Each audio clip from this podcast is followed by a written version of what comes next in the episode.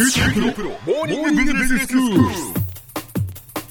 日の講師はグロービス経営大学院の村尾恵子先生です。よろしくお願いします。よろしくお願いします。まあ、シリーズでブーカ時代、えー、どう私たちが生きるのかというお話をしていただいています、はい、ブーカ時代というのは VUCA でブーカなんですけれどもね、はい、その予測不能な状況っていうことですけれども、はい、まあ、そんな中で本当にねいろんなことがこう変わっていて、どう私たちは考え方を持てばいいのかなっていうこともあると思うんですが今日は先生どういうお話でしょうか、今日はまさに、えーまあ、今回のシリーズはそんな時代のキャリアの考え方ということなんですが、うん。まあ、まさにそんな時代のキャリアの考える前に、まあ、そのキャリア働き方改革とかキャリアの考え方というところでどんな変化が起こっているのかそんなところを見ていきたいなというふうに思います。はい。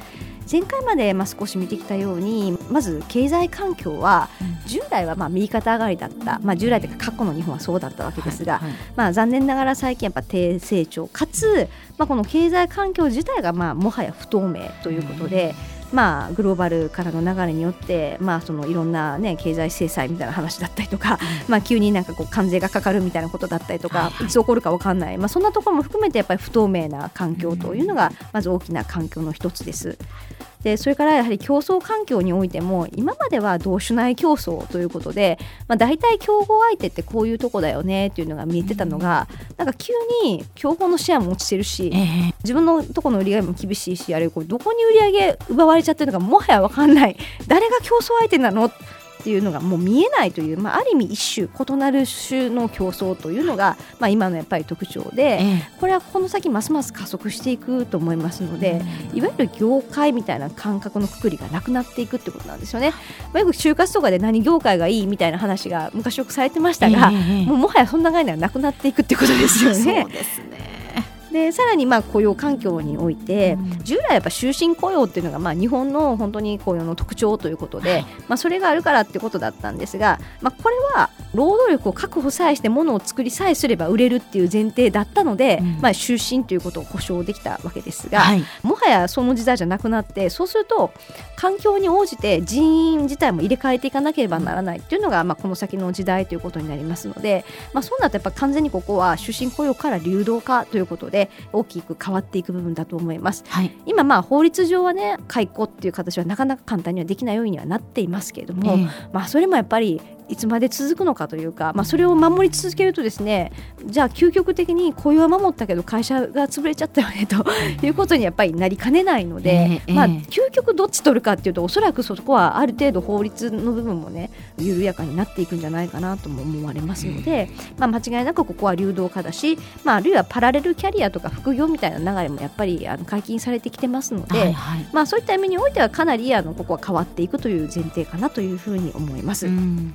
そして、まあ、人事環境というところにおいても、まあ、従来年功序列これもやっぱり日本の特徴だったわけですよね。ね。だから真面目にコツコツ働いていくと、ええ、ある程度の年になったら係長になって、はい、次は課長になって部長になって、みたいな。である程度の年になったら、まあ、出向でもいいから、うん、まあ、雇用が保障されてというのが、はい、まあ、今までの日本型経営の良かったことでもありましたし、うん、まあ、さらにはその組合制度みたいなところで組合がね労働者の代表としてこういろいろ交渉してくれて、っていうこともあったわけですが、うん、まあ、そんなところも崩れていくと思われますので、まあ、この先はやはり明確に能力主義ということで、まあ、年齢が高いからといって上だとは限らず年下の上司みたいなのもごく普通になっていくでしょうしでさらに10年ぐらい経つとですね今プログラミング教育とかを受けてる非常にあの若い世代の子たちが、まあ、社会人になってきますと今までとはまた全然違うスキルセットを持った人たちが出てくるわけですよね。はい、で彼は多分 AI も使いこなしてプログラミングも使いこなしてなんでそんな昭和なやり方してるんですか？みたいな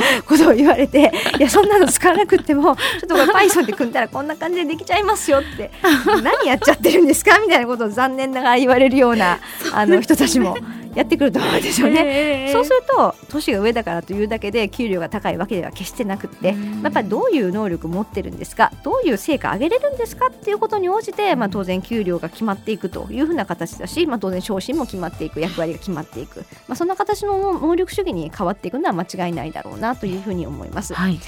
であとやっぱり一番違うのはキャリア環境で、まあ、今までは会社主導でね、まあ、日本の特徴という意味でいくと、まあ、大学を出てその後新卒で会社に入って新卒一括採用があってでそこで OJT で、えーまあ、会社が新人研修やって、係長になったら係長研修リーダー研修やってで新人課長研修新任部長研修という形で、えー、頑張ってさえいれば、会社が次のパスを用意してくれてで、ね、次こんなんどうですかとか、まあ、あるいはあのジョブローテーションで、こういう能力もどうですかみたいな形で、まあ、いろいろこうたらい回しじゃないですがうまくこう開発されていくようなパターンがあったわけですが、まあ、間違いなくこれもいろんな形で変わっていきますので会社主導ではなくて個人で自分はどういう能力開発をしたいのかっていうことを軸足を置いて、まあ、当然会社の中で利用できるものがあればそれもすればいいですしあるいは自分はこんなことで専門性つけていきたいということになった場合は自分で能力開発をちゃんとしてで会社に移動希望を出して、こんな仕事をさせろということでやっぱり言っていく、まあ、そういったやっぱりキャリアメイクをしていくような時代に間違いなく入っているんだと思います。はい。でちょうど AI みたいな話出たんですけれども、うん、ホワイトカラーのやっぱ生産性とか業務標準化欧米に比べて日本って圧倒的に進んでなくってですね、うん、これ野村総研さんの試算によると労働者の49%が、まあ、人工知能とかロボットで代替可能だというふうに言われちゃってるわけなんですよね。はい、そんな時代になった時に、まあ、自分自身のスキルの寿命をですね、まあ、専門性とかスキル今まではそれだけでやっていけたのがあるかもしれないけど、えー、ある日突然それは AI で代替されちゃうかもしれないっていうリスクもやっぱり新たに湧いてきたところですし、はい、まあ、AI じゃなくても、まあ、ある意味のプログラムを組んだりとか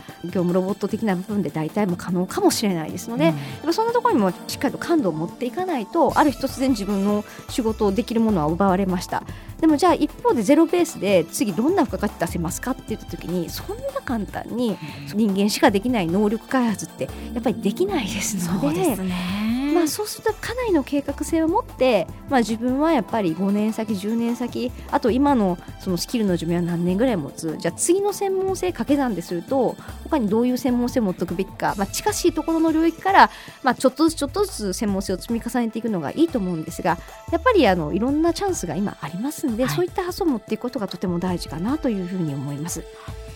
では先生今日のまとめをお願いします。はい、えー、時代の変化とともに、まあ、キャリアの考え方もガラッと変わる時代です、でしかも残念ながら参考となるロールモデルはいないという時代でもありますので、えー、まあ、自分で考えていくしかないですのでちょっとちゃんと立ち止まってそういったことを考えることを、えー、ぜひしていっていただきたいなというふうに思います。はい。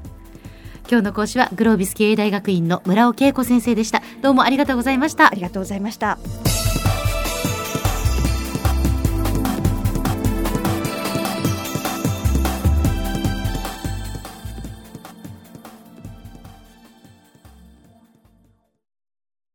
QT プロは通信ネットワーク、セキュリティ、クラウドなど QT ネットがお届けする ICT サービスです。九州中に展開した光ファイバー網を基盤に一番身近なビジネスパートナーとして九州の企業自治体の皆様をサポートします。詳しくは QT プロで検索を。